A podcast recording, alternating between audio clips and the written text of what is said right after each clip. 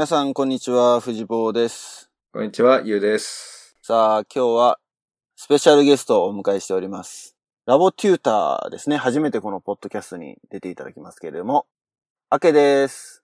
こんにちは。こんにちは。よろしくお願いしこんにちはます。よろしくお願いします。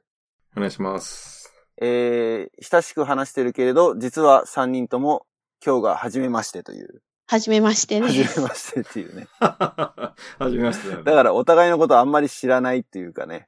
なんでじゃあ、ポッドキャストで出てるんだみたいなところもあるんだけど、えっ、と、アケはラボテューターをやっていて、荒川パーティーだっけ？地区とかは全然俺よくわかんないんだけど、中部支部の美濃割岐阜地区になります。美濃尾張岐阜地区って長いね岐阜。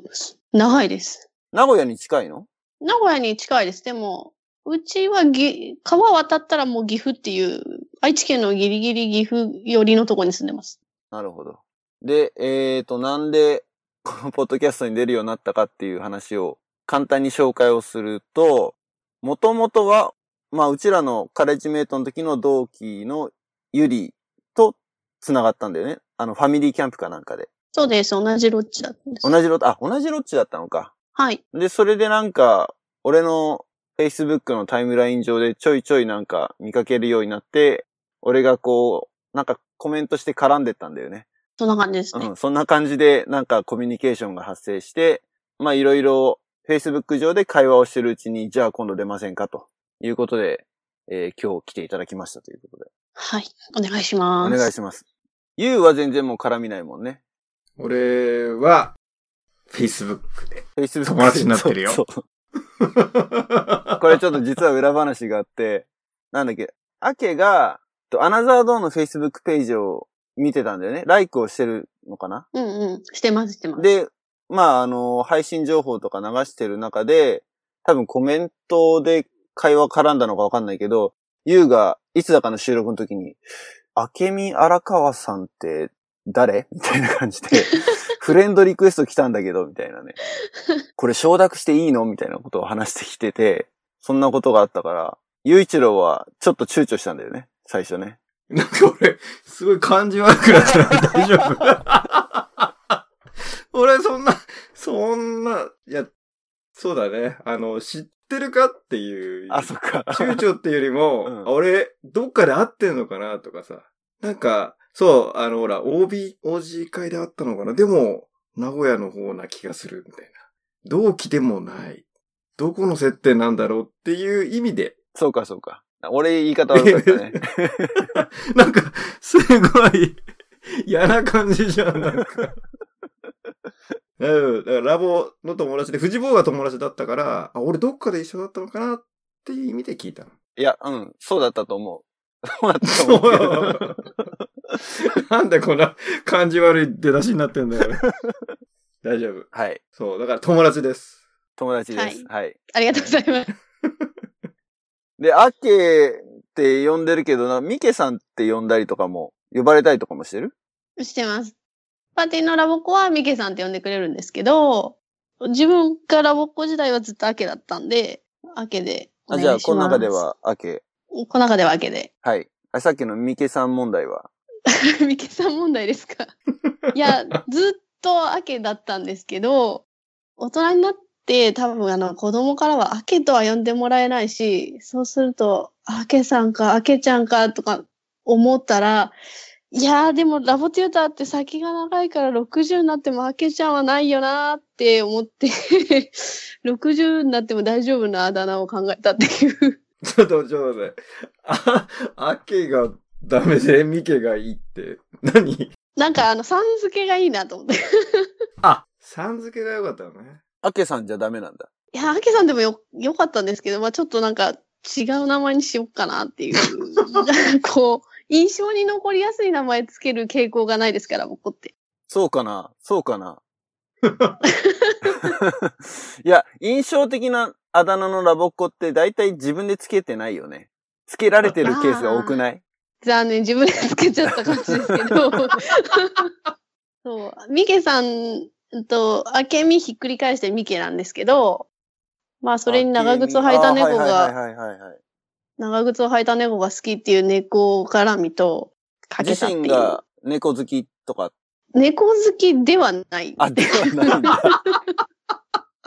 猫も飼ってない。けど、ミケさんみたいな。これ面白いな。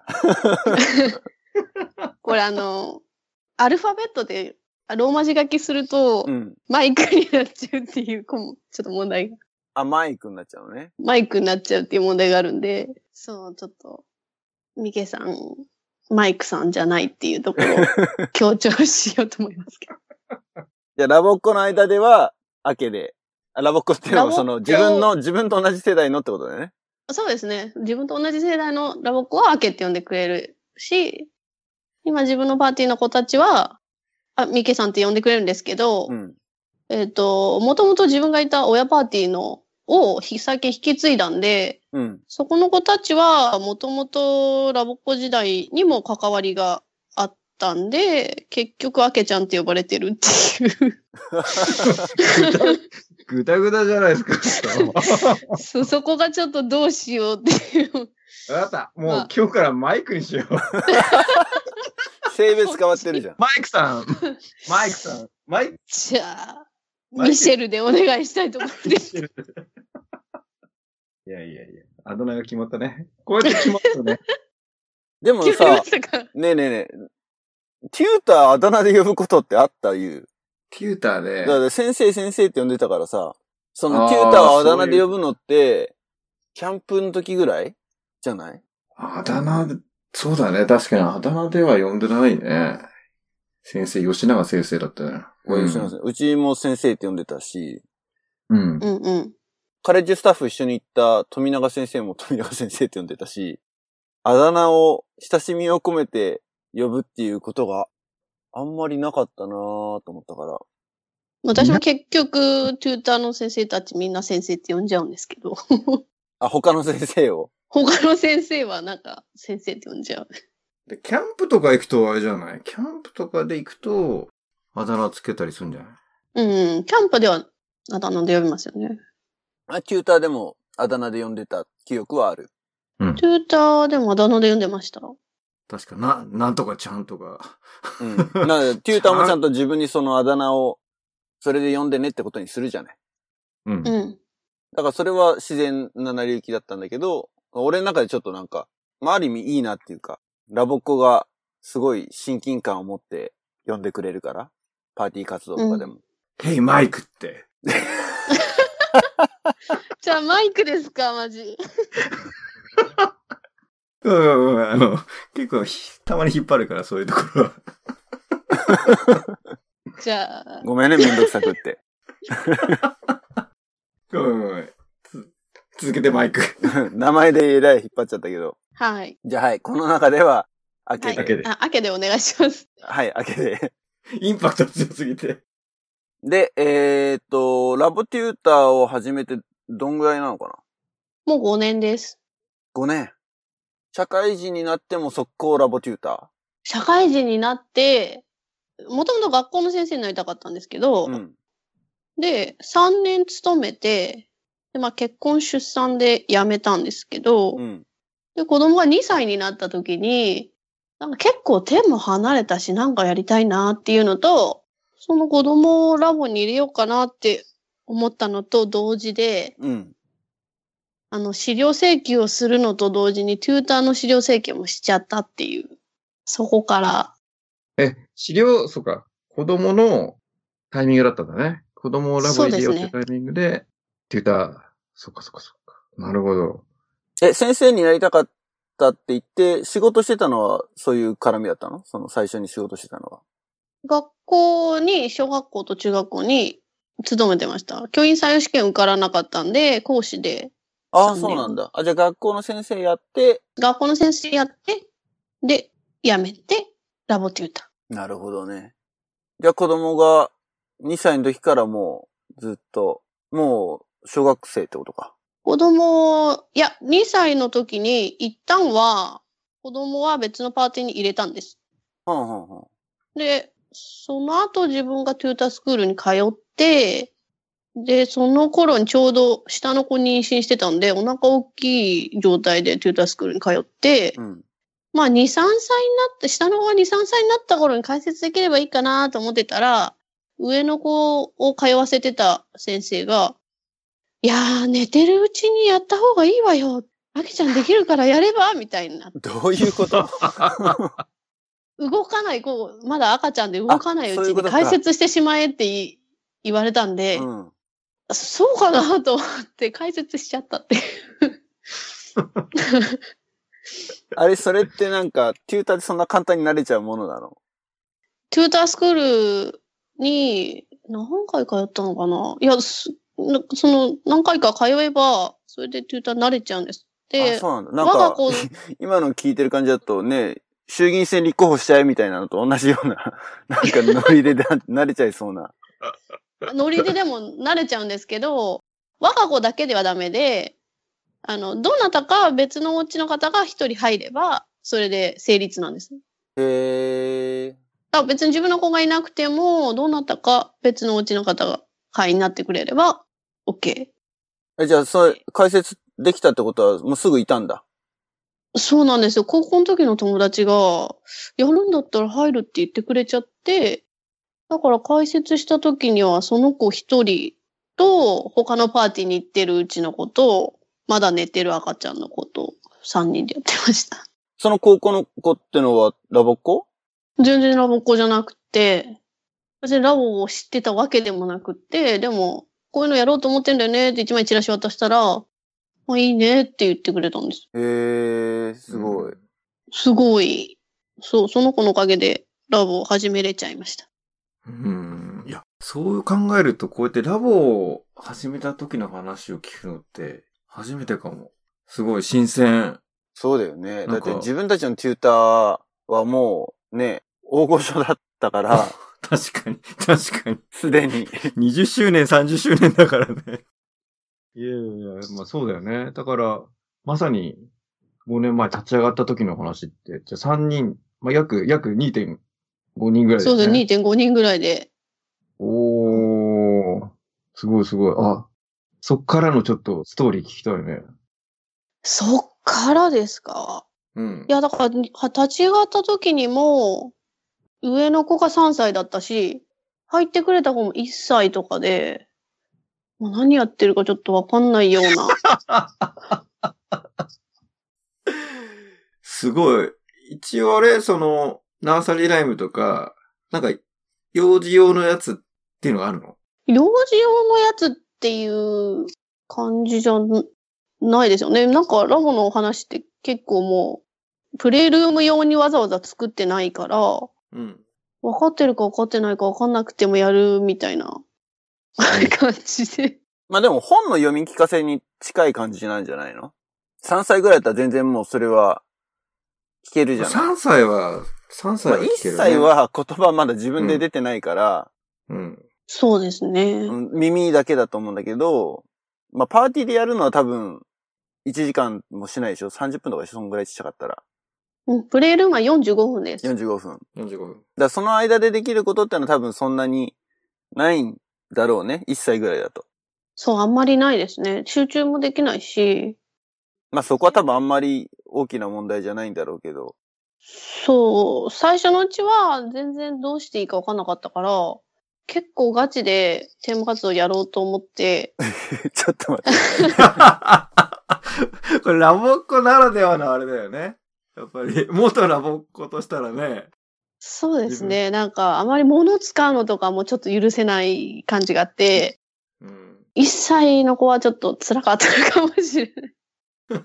え、でもお母さん一緒でしょ？当然。お母さん一緒でお母さん一緒です。だからお母さんがやってくれて、うん。うん。うん。うん私たち二人でやってるみたいな感じで。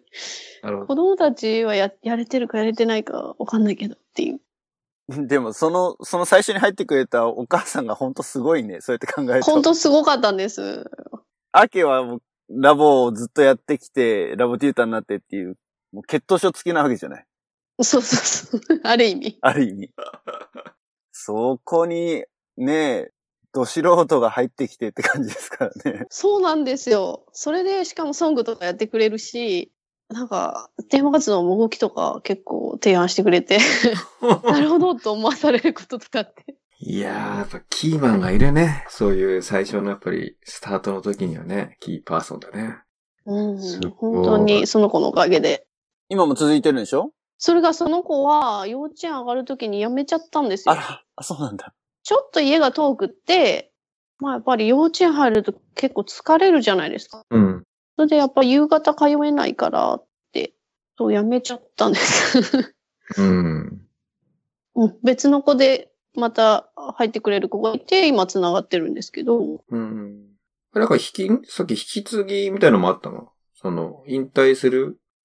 うん、そうですね。引退されるっていうことになって、今だから急に30に増えました。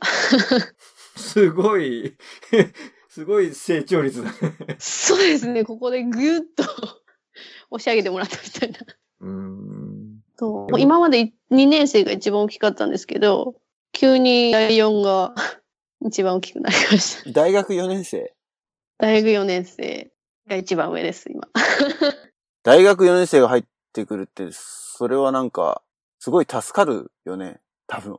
テューター的には。もうだから、そうですね。引き継いだって言っても、本当向こうは向こうで自分たちでやっていけるんで、うん。そんな私が努力をしなくてもいい感じです。え、で、クラスが分かれてる感じ？上の世代の。まあ、クラスは分かれてます。今、合同でちょっと頑張ってますけど。今、妖精の目牛やってるんですけど。ん？妖精の目牛、あ、あの、裸のダルシンっていうのに入ってて、もうついていけない。裸のダルシンが出たのが、私も卒業してからだと思うから、40周年過ぎた頃か、40周年の頃だと思います。40ラボか周年、10年前。10年前。うん。もう社会人10年目ぐらいだね。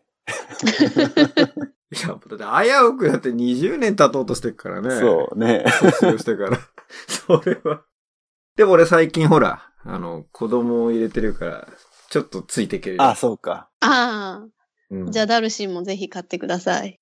ダルシンね。ダルシンって、他れランパンパンとか入ってるやつ？入ってないです。ダルシンはダルシンが入ってます。すいません。知ったかして全く違いました。はいえ、じゃあそれはなんか5周年とかそういう節目の会をプランしてるとか？いやー、5周年やろうと思ってたところに、あの、合併ってなっちゃったんで、で、結局5周年ほぼ何もやらずに終わりそう。とりあえず T シャツぐらいは作ろうかなっていう。でも合同したパーティーってそのまま、え、名前はやっぱり変わるんだよね。そう、な名前は荒川パーティーになるんですけど、うん。あっちがこの前40周年やったばっかりで、ちょっと40周年これすごいところで5周年やりますが、ちょっと言えないっていう。そういう合併が起きちゃうんだね。そうですね。逆 M&A みたいなね。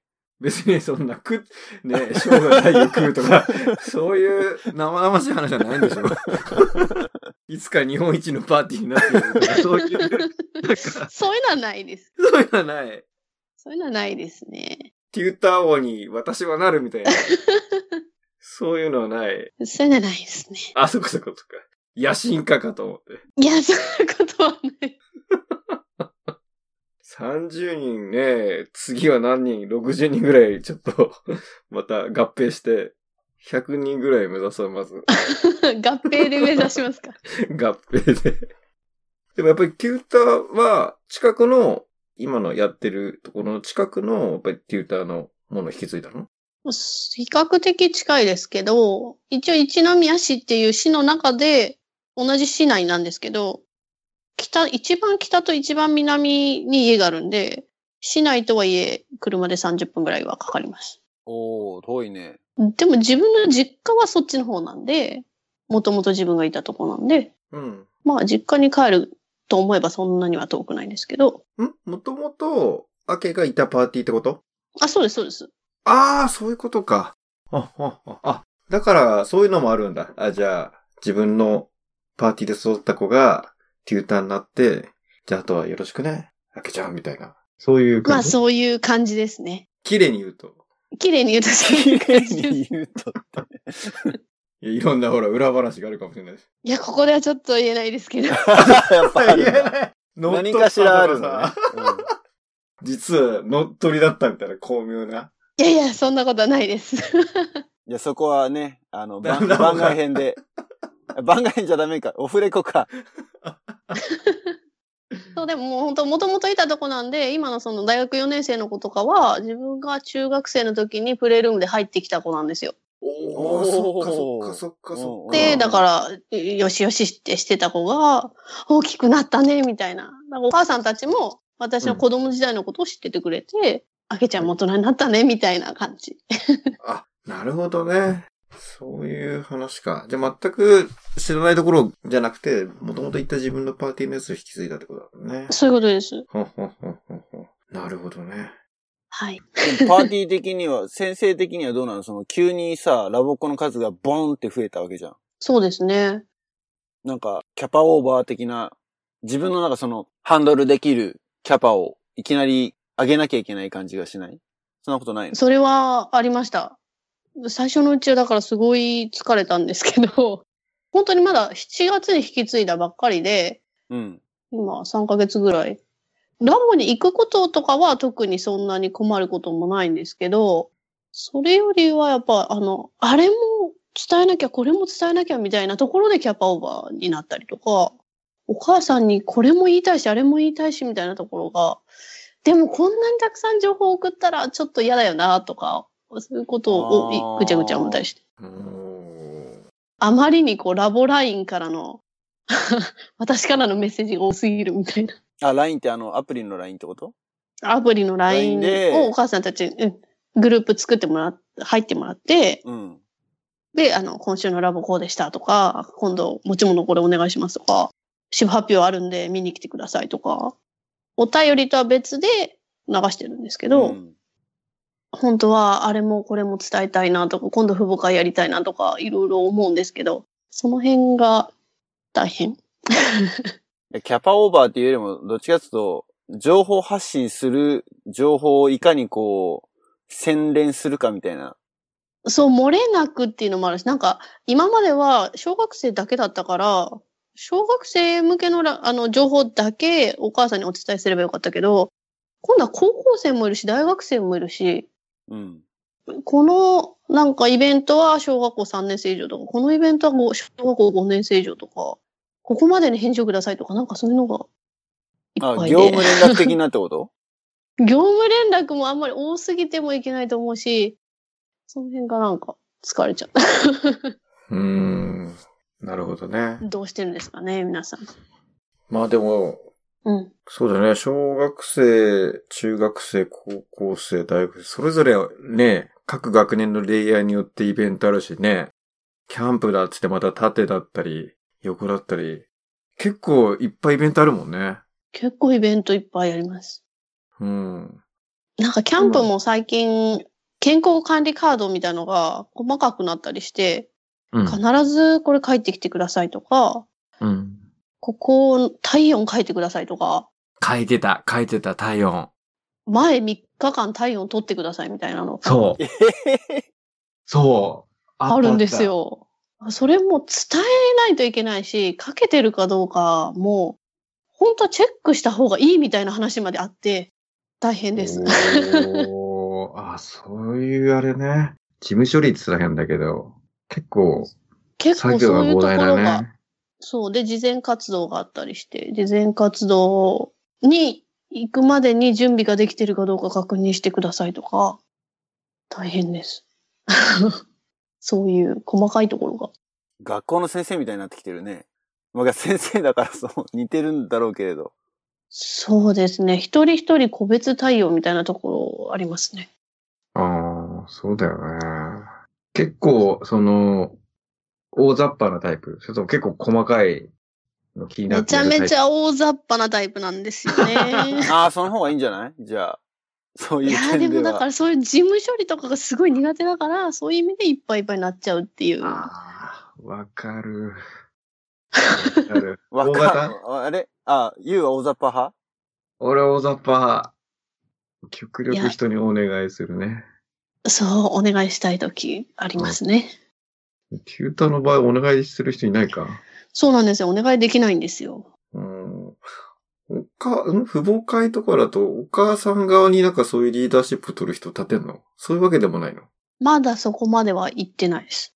うん。父母会、やればお母さんたち勝手におしゃべりしてくれるんですけど、うん。まあ、まずそのあれか、段取りっていうかその、まあ、やりますよっていうところとか、そうそう、そうなんですよい。つどこでやるとか、そういう感じか。まず。そういう感じです。で、中身はその、まずは集まれば、みんなの場としてあれば、なんとかなりそうね、みたいな感じなんだ。まあ、やりたいことはあるんですけど、今、あの、ライブラリー購入キャンペーン中なんで、うん。やっぱライブラリーの話をしたいなとか、国際交流の話もちょうどこの前の8月で終わってるんで、そその、どうだったか、送り出したお母さんの方の気持ちとかをお母さん同士でシェアしてもらいたいなとか、はいはいはい。そういう思いはあるんですけど、うん。また場を設定して、この日にやるので来てくださいっていうご案内をするのが、うん。ちょっとハードルがあるっていうか。なるほど。場所の確保もしなきゃいけないしね。そうですね。場所、まあ、場所は、あの、親先生の方のお部屋を借りれるんで、まあ、そこでやらせてもらおうかなっていうふうには思うんですけど、まあ、そうすると今度こっちの、私がもともとやってた方のグループのお母さんたちには30分かけて来てもらわないといけないとか、まあそういうことはあります。おー、それは大変だね。なるほど。今もともと、あの、やってたのは何人ぐらいいるの？もともとやってるのは、うちの子入れて7人だったんですけど、うんだから、兄弟関係もあるから、お母さんたちは4人。うん。それがお母さんたち20、25人ぐらいに増えちゃった。うん。真ん中だな。まあですかね。向こうに5分ぐらい近くてもいいけどね。そうですね20。分と10分ぐらいな場所だな。ちょっとそういうところ、いいとこあるといいんですけど。でもそういうの俺探して撮るところまでは、俺結構得意よ。いやいやいや、名古屋で。え、あ、そうかそうですか。しかも何のアピールだって。いらないじゃあやってくれんのかみたいな話になるね。へえ、あ、そっか。でも、新鮮。そういう、やっぱり、全く今までラボっ子だったり、親として関わってるから、やっぱテューター視点って、こういう等身大でそのテューター視点で話聞くのって新鮮だから、すごい面白いし、興味深い。まあ、どこまで喋ってくれるかっていうのはあるから。どこまで聞いちゃっていいのかなっていうのもあるけどね。テューター始めてみて、その、まあ、アケは自身がずっとラボをやってきたわけじゃん。長いんだよね。当然。当然って言ったらいいんだけど。小学校1年生から大学卒業するまで、まで17年やってました。で、テューターになってからとで、なんかこう、ラボの見え方の違いみたいなのってあるラボの見え方の違いか、いや、多分あると思うんですけど、もうだいぶ慣れちゃって、ななんて言ったらいいのかわかんないんですよね。だから最初トヨタになった時に、うん。ラボって一体何なんだって逆に思っちゃって、こう、どっぷりラボに使ってきたから、すごい楽しかったけど、今度こう人に伝えないといけないじゃないですか。そうなった時に、えー、ラボで、なん、どんな力がつくんだとか、改めて振り返ると、私ラボをやってきましたって、自分が代名詞みたいに言えるかなっていうのがわかんなくなっちゃって、それでしばらく、本当に三もう最近まで多分困ってました。あ、でも確かにそれはラボ、ラボを、ラボやってない人に伝えるっていうのは、ラボっ子だった時は、自分が何やってるかっていうのを説明するっていうか、ね、今日はちょっとラボで行けないんだみたいなのを説明するときに、ラボってこういうもんだよっていうのを友達に伝えとくっていう、そういうレベルじゃない。うんうん。だけど、テューターになると、それだけじゃ全然当然ダメで、営業活動しなきゃいけないからだよね。そうそうなんですよ。営業活動するのが、すごく困って、いや、英語がめっちゃできるようになりますも言えないし、じゃあコミュニケーション能力めずすごく高いですとか、私自分胸張って言えないわと思ったりとか、結局何が育ったのか、こう言語化することがすごい難しくて、このポッドキャストで結構いろいろ言葉にはしてるけど、どうなのそれを紡いでったら出来上がるのかな？いや、そういう意味では、そうだね。明けのためにこのポッドキャストを作ったと言っても過言じゃないぐらい、このポッドキャストで語ってるよね。相当聞き込まないといけないですね。ライブラリーかよ。まだちょっと全部は聞けてないから。いやいやいや。まあまあ、半分冗談で言ったけど、半分本当で。まあ、俺も多分フジポンもラボっていう活動を通して出会った仲間じゃん。うん。で、その二人で何かしたいねっていう時に、まあその現役だったりとか、あとはその、まあ最初カレッジメントっていう枠を一応置いといたんだけど、まあそこからその周辺の、まあ例えばテューターとか事務局とかにも届いたらいいねみたいな話をしていて、で、僕らやっぱりまあラボにすごい感謝をしてるので、なんかそこでそのラボのコミュニティだったりが盛り上がったらいいなとか、また繋がったりとか、さらにその、先に届いたらいいなみたいな話をしてたので、結構ね、あの、このラボのポッドキャストを始めてから俺も子供ラボ入れたりとかしてるんで、このポッドキャストを聞くと、そこにヒントが隠されてるかもしれないな。隠されてますか？ビスタやっちゃう的なこととかですか？そこ聞いたのか。そうか、そうか。聞きました。そう、やっちゃったよ、ビスタ。もう、ついに、子供の前で。相当いじられたからね、その後。くんばら、くんばらとか言って、次男とかに、通りがかりに。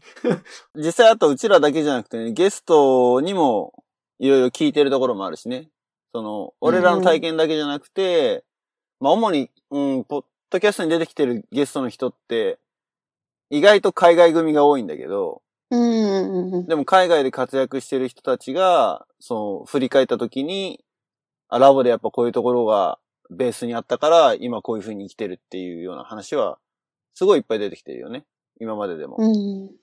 ただそういうのはぼんやりあるけれど、それをやっぱり営業する上では、ラボってどうなのっていうのを、きちっとある意味こう、コピーがないといけないわけだよね。コピーっていうか、それこそピッなんか落としチコンテスト込むのに的なそう。30秒とかで語れるぐらいな。うん、そうそうそうそうそう。それ言われます。30秒で語れるとか3分で語れるようにしようみたいなこと。そうそうそう。でも実はね、それに関しては俺結構今、専門的に扱ってる領域だから、扱ってるっていうのは、セールスとかマーケティングに関しては、あの、多分、昔は、その売り込むっていう、なんか、それを聞いて買うみたいなさ、うんうん。イメージが強い。だから営業ってすごいなんか大変みたいなイメージあるかもしれないんだけど、多分ね、あのーこのご時世、例えばチラシ配って1000枚配って、1、2件反応あるかないかみたいなぐらい、もうその営業活動として捉えちゃうと、まあ、もう大変な世の中ですよ。情報も溢れてるし、うん。じゃあどうしたらいいかっていうと、ポッドキャストですよ。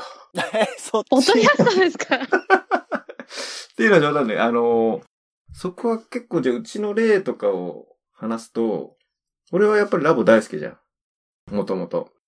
で、ラボいいなと思ってて、子供、まあラボ興味持ってくれたら嬉しいなぐらいだったけど、じゃあ奥さんはどうかなと。ラボっ子じゃないか。うん。まあやたら友達が多いねとか、その、ラボっ子っていう人たちにはすごい合ってて、なんか、良さそうだなぐらいだけど、ラボが何なんだかやっぱりわかんないのよね。うん。で、子供たち幼稚園に入れましたと。で、俺がもともとラボやってたって話をなんかしたのか、その、周りにラボをやらせてるお母さんたちが結構いたのよ。ママ友から、その行ってる幼稚園がちょっと特殊っていうか、まあちょっとあの特徴ある幼稚園だからか、まあ結構ラボが好きそうな人が集まる幼稚園だったのね。うんうん。あと自然を大事にとか子供うん目線とか、うんうんうん。まあ、比較的その、お受験とかお勉強とかっていうのの真逆言ってて自然とかさ、動物と触れ合うとかさ、子供たちとのつながり、交流を大事にするとか。だからそういうのコンセプトを大事にしてる。ああ、そうか。コンセプトを気に入って入ってるお母さんが多いから、うんうん。だからラボがすごい ハマりやすいんだよね、多分ね。うん。で、あるパーティーとかでもう3パーティーぐらい、その幼稚園の周辺にあるんだけど、まあ、それぞれみんなラボ入れてて、で、なんか、逆口コミ受けて、ラボ、面白いけど、そう、パパやってたんでしょ？みたいな。で、なんかいいらしいっていうんで、なんか、ハロウィンかクリスマスかわかんないけど、なんかイベントがあるから、じゃあちょっと行ってみる？みたいので、行ってみたりっていうところから、うちの子供たちはちょっとラボの、なんかその接点が増えてきて、うんうん。で、その OB、OG 会とか、で、ちょうど俺もラボに関わる機会があって、たまたまそこでスタッフっていうか、その、テューター側で、そのプロジェクトに入ってたのが早川先生で、うーん。で、今度15周年のがあるんでって言って、あ、じゃあ行こうって言って行って、そこの15周年見に行った後の打ち上げみたいのに、まだ入ってもないのに参加させてもらって、もうこれはもう入るしかないよねっていうところで入ったんだよね。だから、答えは口コミでさ、まあ、やっぱり自分の子供を入れてて、ラボが好きでっていうファンになったお母さんが、ラボっ子を連れてきたみたいな感じだったんだよね。うんうん。うん。だなんか、えすごい知らない接点から一生懸命売るっていうよりは、まあやっぱりそういう、なんかイベント的なものでいいから、ね、一般人、一般人って大変だね。ラボにまだ入ってない子たちと、ラボっ子とが触れ合うイベントとかを企画するのがいいですね。いいんじゃないかなとうん思いま。す。ちなみにそのユウの奥さんが、いいらしいよって聞いてきた、そのいいらしいは何がいいで聞いてきたのだそのお母さんたちの口コミとして、どういう風に入ってきたのかなってことあ、だから、普通にもうラボ入れちゃってるから、あ、入れちゃってるっていうか別に悪いもんじゃないんだけど、ラボに入ってて、ラボ気に入ってるから、いやもうお父さんラボラやってたんだよね。っていう話。あ、じゃあ、ラボを気に入ってたのは何が気に入ってたのかっていう、そういう質問。あ、そのお母さんたちが何たちがそうそうざ何で、周りのそうそう、うん口コミだって言うけれども、その口コミで伝わってきた情報は何なのかってことなの。ラボがいいという評価を受けた、その切り口が何だったのかっていう。切り口ね。その幼稚園生なわけじゃん、まだ。ぶっちゃけだから、そああそうだねの英語力とかってところは何も目が出てない状態なわけじゃない。うん。で、その中で、じゃあその周りの幼稚園のお母さんたち、お父さんたちは、何が気に入って、何がいいと思って、ラボに入れて、で、イルの奥さんにも勧めてきたのかっていう、そこまで伝わってきたのかっていうところが質問。うん。まず、うちの奥さんに何がいいよって伝わってきたわけじゃない。おうラボを自分がやっぱり気に入ってて楽しい、子供たちが楽しんでるとか、結構例えば自由に、他の習い事みたいになんかあの、きっちりなんかやりなさいとかじゃなくて、結構自由に伸び伸びさせてくれるとか、その、一人一人の子供をすごいよく見てくれるとか、なんていうかな、その子に合ったなんか対応をしてくれたとか、そういうところを喜んだね。うんなので、その、やっぱり、英語のスキル習得のためっていうよりは、まあそういうコミュニティっていうのかな。パーティーに参加して子供がすごい楽しそうに、そういう、まあ一応英語に触れるとかさ、物語をやるとか、そういう体験をすごい気に入って子供たちが楽しそうにやってるっていうことを気に入ってたね。うんうんあと、お母さんたちがやっぱりこう、インボーブされてるっていうのも大きいのかね。その、子供たちだけをこう、ポンって預けるっていうのが、まあ、主な習い事じゃない。習い事のあるパターンはそうだけど、そこに、だって塾の父母会って、よっぽどなんか受験の前の、なんかどうしても、こう集まんなきゃいけないっていうのがあるのってないじゃん。うんなるほど。父母会とかってのが催されるっていうのがもう、ラボ独特な気もするし、他の習い事に比べてね。うん。で、そこで、親同士のネットワークがまず、コミュニティが出来上がるわけだよね。うん。らそれも一つ大きい要素なのかなと思うけどね。うん。思う。思う思う。ママ友確かにそうだねつながり。確かにその、まあ、ラボやっててっていう、そのラボが好きなお母さんたち、まあ、各いろんな、まあ、3パーティーぐらい、まあ、それぞれあって、多分、自分のところのパーティーをどう気に入ってるかっていうのは、そのラボを気に入ってるっていう多分、パーティーの先生だったり、その、スタイルだったりすると思うんだよね。うん。で、さっき言ったその、も3パーティーぐらい結構生々しいな。関係者聞いてたらどうしよう。まあいいや。あの、結構やっぱり生々しい。やっぱさ逆に3つあるから、ちょっと特徴があるから、ここの先生は結構きっちりが好きな先生とか、こっちはもう放任主義とか、多分いろいろ特徴があると思ってて、だから、それを両方見てこっちに入れたみたいな人も絶対いたので、そこは本当に、だからラボっていうよりはその、ある程度、パーティーの色とか雰囲気とかっていうのもあったのかなっていうのが一つと、特にうちの奥さんにラボいいよねって言ったのは結構インフルエンサーっていうか、影響力ある結構うんいい自分が気に入ったものを結構ガンガンおすすめする人？なので、例えば別にラボに限らず親子劇場っていうのがあって、うんうん。なんか子供たちと一緒に劇見ましょうとかいろんなイベントやってくれる。それも結構動員力があった人で、もう自分がいいと思ったら結構熱くもう人にそれをうん。語れる人がいたんで、その人から結構影響を受けて見に行って入ったっていうのがあったりとか。で、あと、うちの場合も、えっと、ちょうど15周年、早川先生、15周年だったのね。で、その時に確かね、親も母親も発表会出ましょうみたいになって、テーマ活動やってたんだよね。だからやっぱり親もその参加型っていうか参加して自分たちでテーマ活動やって面白いみたいなのがあったから、自分たちが、まあ、そ当然子供たちが鳴らしていいのプラス自分たちがやって楽しかったっていうのもあったんだと思う。うん。で、そういうテーマ活動の発表とかやる体験やるから、多分、もともと、ね、パパやってたんでしょみたいな話から触れて、ああ、うん、やってたよ、みたいな流れになってたから、だから結構、その、親が気に入って親が楽しんでるっていうのもあるかもしれないね。うん。なんかそこがなんか、ドキドキしちゃって逆に、うん。こラボって結構がっつり関わってもらわないといけないから、うん。そういうことを嫌いな人は入れないよなとか、いうとそこにちょっと引っかかっちゃう。うん。うん。うん。なかなかそういう人っていないんじゃないかって思っちゃう。うん。うん。なんか最近の人ってこう、めんどくさく、めんどくさがるっていうか、早いうちからちっちゃい子を保育園入れちゃったりとか、うん。なんかそういうことも多いから、ずっとこう、こ子供をな家で CD もかけなきゃいけないし、子供の面倒は見なきゃいけないし、しかも親までみたいな人が多いのかなって思うと、ちょっとうん。私の方がひ引いちゃうっていうか、進めにくくなっちゃう感じはありますけど、うん。うん。うん。好きな人もきっといますよね。うん。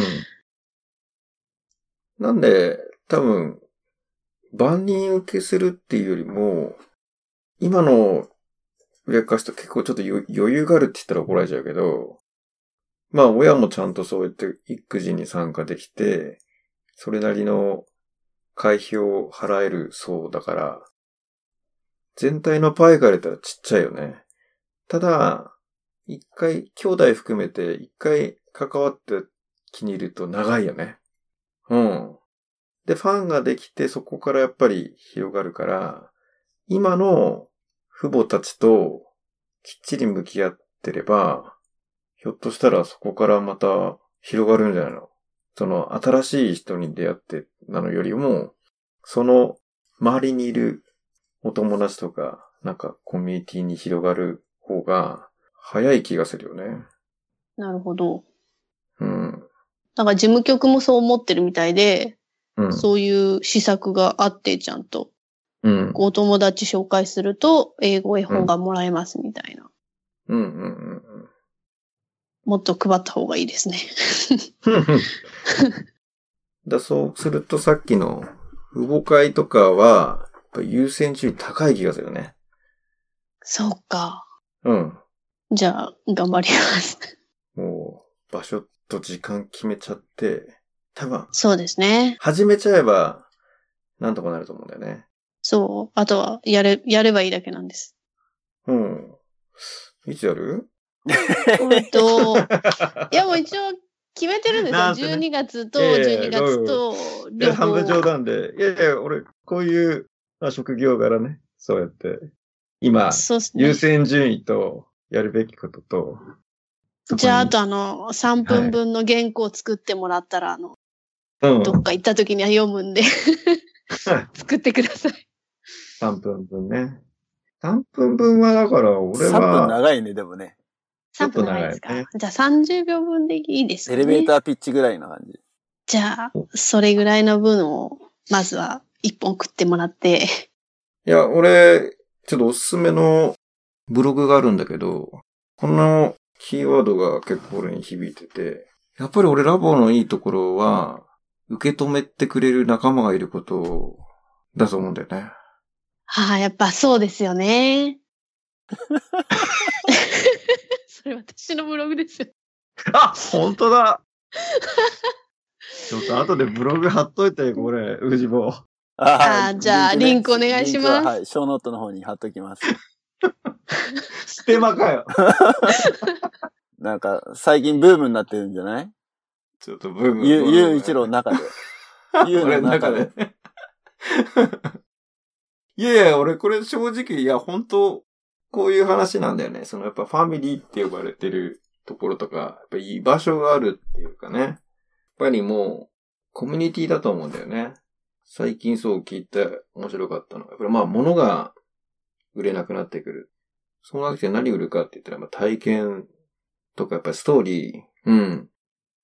まあこういう文脈になってて、まあ昔が本当学歴社会でね、やっぱりいかに受験勉強していい大学入っていい会社行くかみたいな価値観だったのが、ね、それでし幸せになれるかって言ったら、なれないんじゃないかってなってきてね、経済と幸福度が比例してないんじゃないか。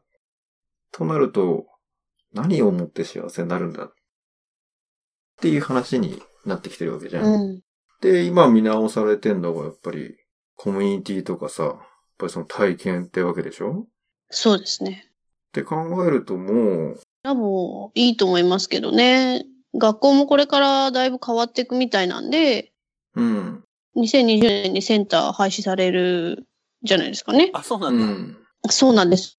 なんかもっとその個人がどう考えるかっていうことを問われるような問題になるっていうふうに言われてるんですけど、だからあの、自分で考えて、あなたはどう思いますか？っていうことが、今の子たちはもっともっと問われるように。テストでってことだよね。あくまでね。まあそうですね、受験でっていうことですね。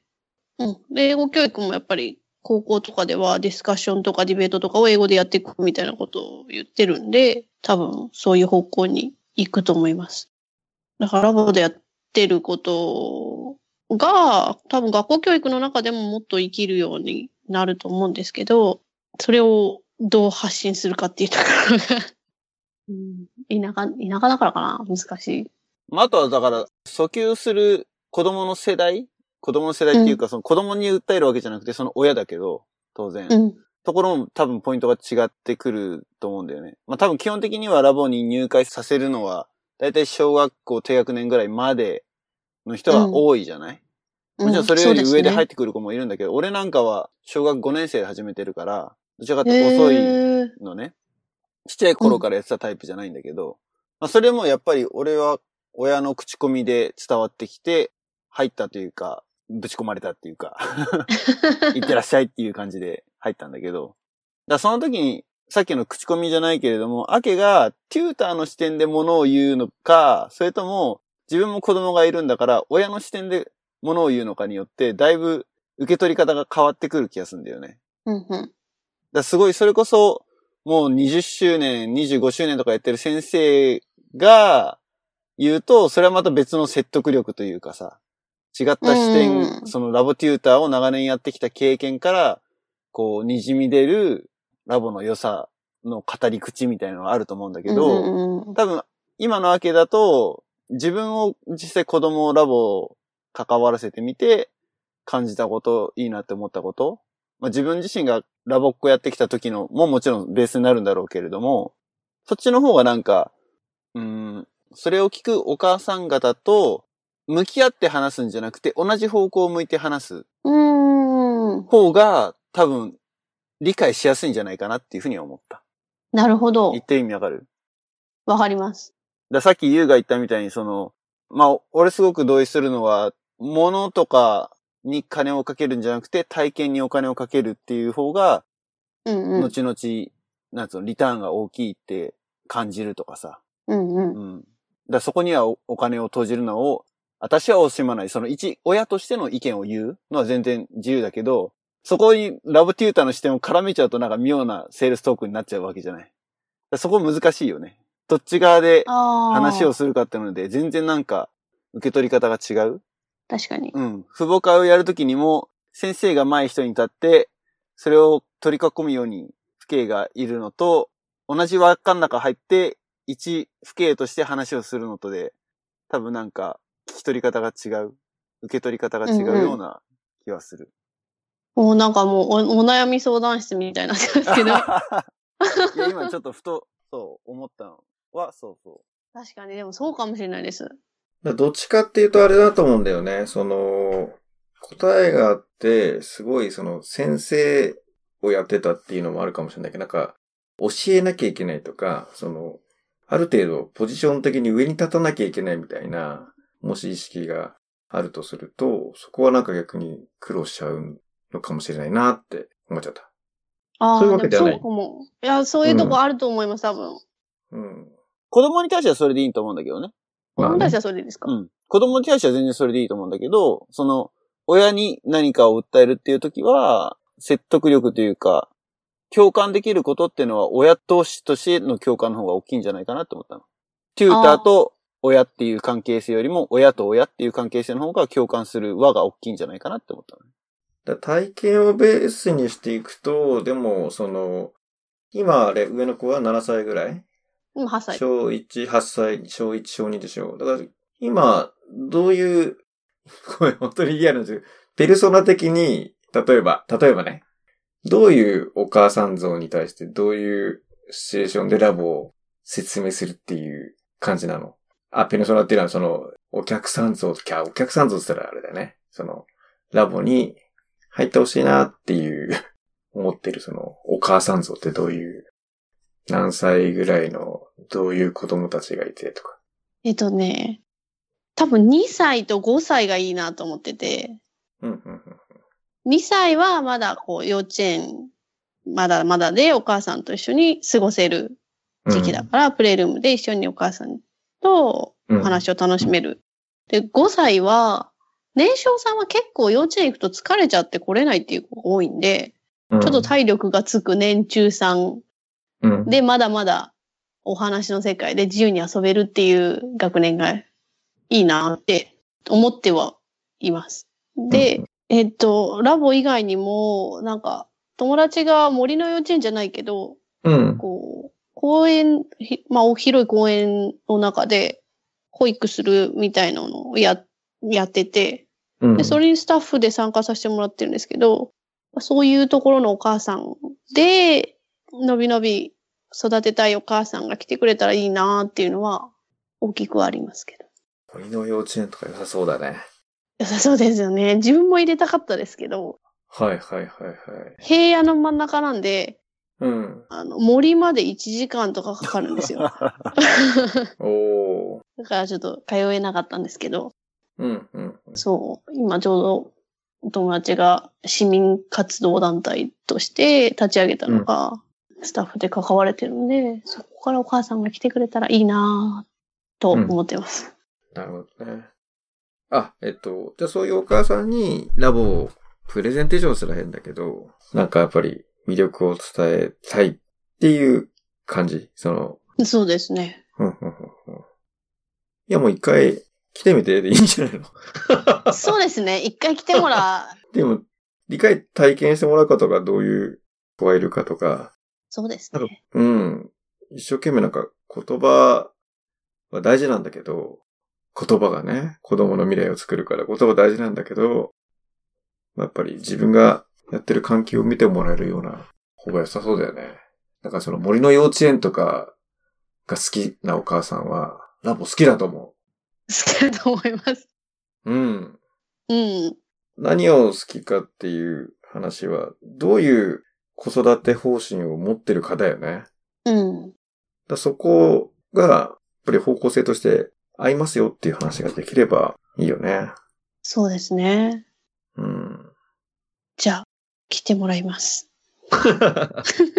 うん。いや、本当に本当に。やっぱり独特だからね、なんか、テーマ活動ってね、やってもらっちゃった方が早いじゃん。やってもらっちゃった方が早いですね。うん。説明しづらいですもんね。説明するより分かりやすいと思うよ。やった方が。そうですね。うん。だから説明自体はその30秒ぐらいでパッてするけど、じゃあ実際もう見てもらう方が早いから来てくださいっていうような感じだよね。多分ね。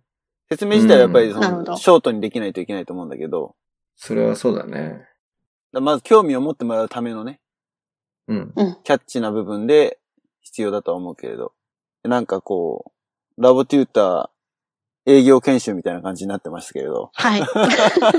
ありがとうございます。別に、まあ俺営業じゃないし、ゆういちろうがね、もう営業のプロフェッショナルなので、その辺はまた、あの、ご用命いただければ、マーケティング活動を含め、あ、じゃあ、愛知の端っこですけど。うん、きっと心よく受けてくれるだろうと。ねえ、ゆこれよく、もう、癖だね。う。黙っててもやるよ。癖だね。うん。好きなんだよね、俺が、ね。まあでもブログやってるけれどね、ブログも多分すごくいい一つの情報発信だと思うので、うん。はい。こればっかりはもうね、まあ、ポッドキャストもそうだけど、ストック型というか、溜め込んでってう、んじわじわこう、ボディーブローのように多分聞いてくると思うので、そうですね。読んでもらえれば。ポッドキャストはなかなかね、聞いてもらえないからね、ボディーブローってわけにはいかないんだけど、バカそうだね、これね。これ、コアユーー。ザーにしか響いてないっていう。面白いですけどね。じわじわくれば。いや、でもね、ブログとか多分ね、あの、確認作業だと思うんだよね。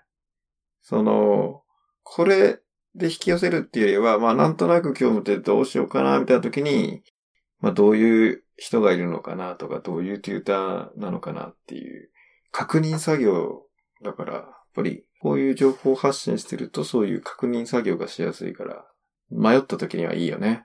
自分で見返せるっていうのもあるよね。そうやってね。うん。あ、あとはそうそう、あの、まさに今おっしゃった通りで、その、さっき言った30秒でっていうののストックができるよね。その30秒これを言ったらラボで必ず落ちるって言ったら変だけど、その、もう魅力に気づくっていうよりは、まあ多分その人が、まあ気にかけてる、気にしてる関心事が聞けた瞬間に、あ、だったらこれラボぴったりじゃないみたいな。そのフックとしていっぱい貯めとけるよね。言葉があると。あ、ちょっと、わかりづらかった？あのい、や、わかります。あの、メモ取るのが大変です。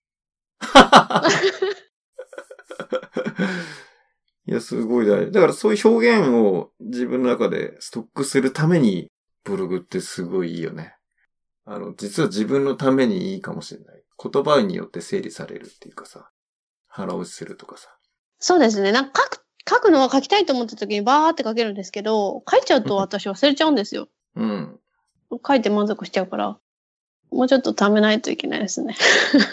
いやいや、いいんじゃない？だそれを見返していく中で、自分が言いたいこととか、多分伝えたいメッセージって、ある程度、整理されてくると思うんだよね。だから、一回書いたやつもう一回見直すとかでもいいかもしれないね。ああ、だからさっきの、あの、うん受け止めるのやつは、何年、2、3年前に書いたやつをこの前たまたま見返して、あ、いいこと書いてるじゃんって自分で思って、うん。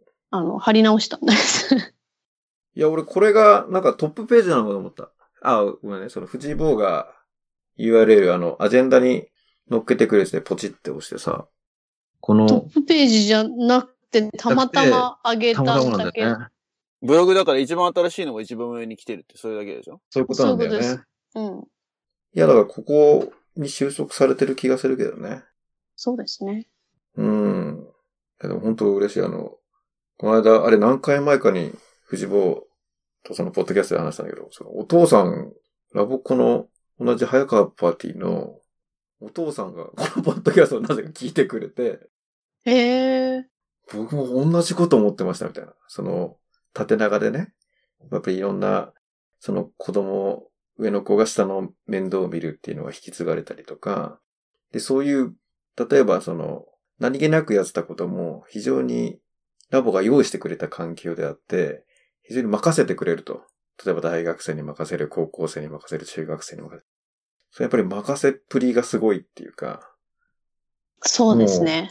うん。そこが意図されてた、ある意味教育としてやられてたっていうのを、大人になったらわかるけどさ、うーん。子供の時は気づかず、なんかまあ、やってて、なんとなく、ね、上がやってたからやってみたりとかさ、まあこういう、ね、ポジションがあるから、そういうことをやってみよう、役割やってみよう、な、リーダーとかさ、うん。ね、そういうのが、まあある意味仕掛けられてたって言ったらおかしいけど、ね、そういう枠組みの中でやらせてもらってたんだなっていうのは、うん。すげえな、結構いろいろやってくれてたんだなっていう話をしたら、いや、あれは本当すごいですよねっていう話をしてくれて、その人は全然あの、ラボとかじゃないからね。やっぱり親としてラボに入れてて、お父さんが見ててもそういうところがすごいなっていうのを感じてくれてて、ああ、やっぱり見てる人は見てんだなと思って。なるほどな。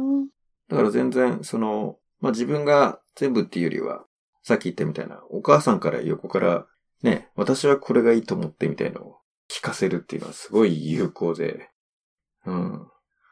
あとだからキャラバンとかもすごかったよね。キャラバンとかでその、なぜラボに入ったかとか、その、まあ、辞めそうになったりとかもさ、またやっぱり続けましたとか、やっぱりホームステイ楽しみにしてましたとか、いろんなやっぱり、その子によって違いますもんね。ラボ人生があるからさ。そういうのもいいと思うよね。大学生まで続けたっていうラボがこういう子たちですとかさ。うん。なんかラボにいると、みんなラボの友達だから、共通点があるのかないのかとか、これが特殊なのか特殊じゃないのかとか、あんまわかんなくないですか？それはね、非常にあると思うよ。その、ラボっていう共通の、なんか、ね、体験を通して、勝手に分かり合えちゃってるところって、あるかもしれなくて、それが、ないのとあるのとじゃ、何かが違うっていうのは、あるかもしれないね。うん。そう、そこがはっきり多分言えたらいいなっていうのがあったんですけど、うん。でもなんか結局、なんだろう、それぞれ自分の経験してることが違って、それぞれ学び取ったことが違うから、共通なことってないのかなと、共通で育ってる部分ってなんだろうっていうのが、うん、わからないと言えばわからないし、そうなのかなってぼんやり思うところもあったり。なんですかねラボで育つ共通のものみたいなじゃあ、ちょ、その、ね、ラボで培われた力というか、育った力は何ぞやっていう話はちょっとまた別でね、話をしていこうかね。あの、結構この本編だけで軽く1時間いったので、な。はい。意外といっちゃうでしょ？喋ってると。意外と言っちゃいますね。ね。そう。最初始めた頃はね、ゆういちろうはなんか1時間のコンテンツは長すぎるみたいなこと言ってたけど。そう。すっごい緊張してましたけど、あ、緊張した？あ、すごい緊張しました。本当に。緊張時間余裕でしたね。次回余裕なんだよ。すいません。ちょ、いや、喋りたいこといっぱいありますね。じゃあまた番外編で、ね、うんもう少し、あの、別の話をしていきましょうかね。そうですね。ちょっと別の話にしたいと思います。かなりちょっと、テューター的にはガチな話だったからね。多分。そうですかね。わかんない。ということで、えーはい11月15日の配信、ゲストは、あけさんでした。どうもありがとうございました。ありがとうございました。